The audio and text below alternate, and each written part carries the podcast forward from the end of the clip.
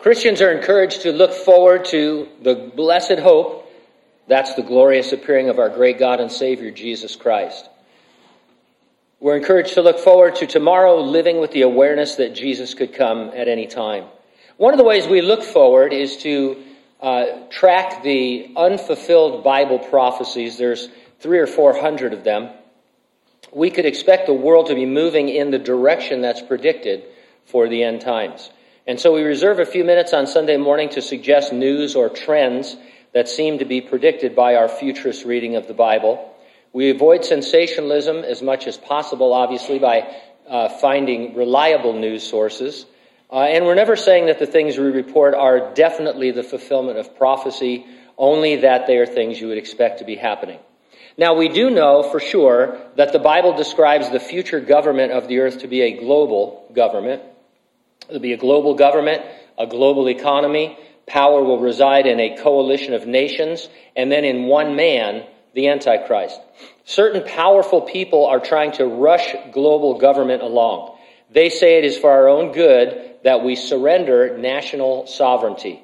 Case in point, I read an article this week titled Largely Unnoticed Who Moves Forward with Global Governance Plan. Sounds like who's on first, you know. Well, who, who did? Who did move forward? Who did? Yeah, that's right. Who did?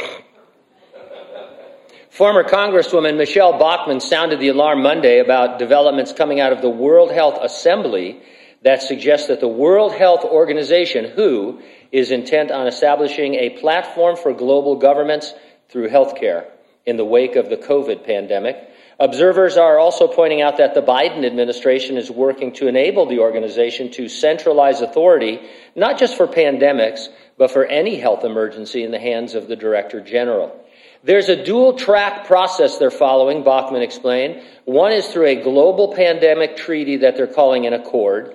The second is through a package of about 300 amendments to the international health rules. Both lead to the same result. Both lead to the creation of a platform for global governance through healthcare. And it is a web that locks us in the likes of which we haven't seen before. Bachmann then laid out the WHO's plans going forward. One year from this week, they will take a vote, and so they intend to vote for a platform for global government to give themselves power. I heard from Secretary Xavier Becerra, the head of our Health and Human Services, said he wants more biosurveillance. In other words, surveillance of our bodies. And then they want to share that data with everyone in the world. This is highly invasive. They were very clear today. They want very bold language.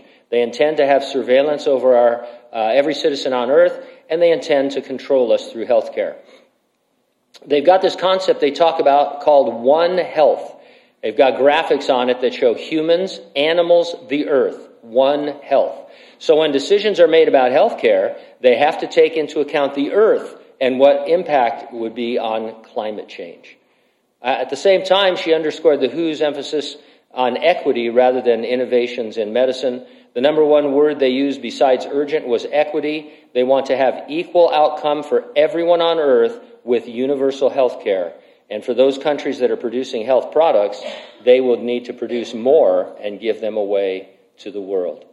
Uh, and so this is a real thing. Who is real? And um, our government right now is going along with this. And so they're, they're trying to have a global um, healthcare system, basically, where they uh, take over and uh, not just for pandemics, but anything they decide is a health emergency that they could declare, and then they can control the movements and the activities of people. Tied into a global economy, uh, and you would have no freedom whatsoever. Klaus Schwab heads the powerful World Economic Forum, WEF. This week I watched him on video say the following In this new world, we must accept transparency, even total transparency banking secrecy, everything is to become transparent. And you have to get used to it. You have to behave accordingly. It becomes, how should I put it, integrated into your personality. If you have nothing to hide, you shouldn't be afraid. I notice that none of these guys are being transparent. You know, they, they're not taking the initiative to say, hey, who was the LifeLock guy? Remember LifeLock? They protect your, you know, your social security number. He put his social security number. He says, hey, I, I believe in my company. This is my social security number. Go ahead, hack it if you want to, you know. These guys are like, oh, total transparency. You got nothing to hide, but they're not putting their stuff up. We are witnessing the stage setting for the seven year time of Jacob's trouble, the great tribulation that is described in the last book of the Bible. We're not interested in the politics of this or anything else. I mean, that's, there's a forum for that and there's an interest for that. But here in the church, we're just saying, hey, the, the Bible predicted that in the end times there would be a global government. And for centuries, people have said that's never going to happen. That's stupid. That's a fantasy. That's an allegory. Uh, if you brought it up as a prophecy update, people thought you were, you know, kind of uh, paranoid, con- conspiracy theorist. Now they're saying it. They're saying, hey, we're the WHO, not the Roger Daltrey WHO, but the other WHO. We're the WHO, we're the WEF. We're going to put global government on you for your own good. And we're going to do whatever we want to by just saying green. Anytime, anytime there's an objection, we're going to say green. Well, I got, we got to save the planet or we're all going to die, right? And so they're taking, their plan is to take over. We're not going to be on the earth during the tribulation. I don't know how much of this kind of stupid stuff we'll see, but we won't be on earth during the great tribulation. And, and uh, the great tribulation is what's going to happen, not what other people predict. Um, that seven years is, uh, we're going to talk about a little bit this morning in the message, but we're going to have been resurrected from the dead or raptured uh, given our glorified bodies and taken to heaven before that takes place. And so the only real question for us is this Are you ready for the rapture? If not, get ready and stay ready and keep looking up because, ready or not, Jesus is coming.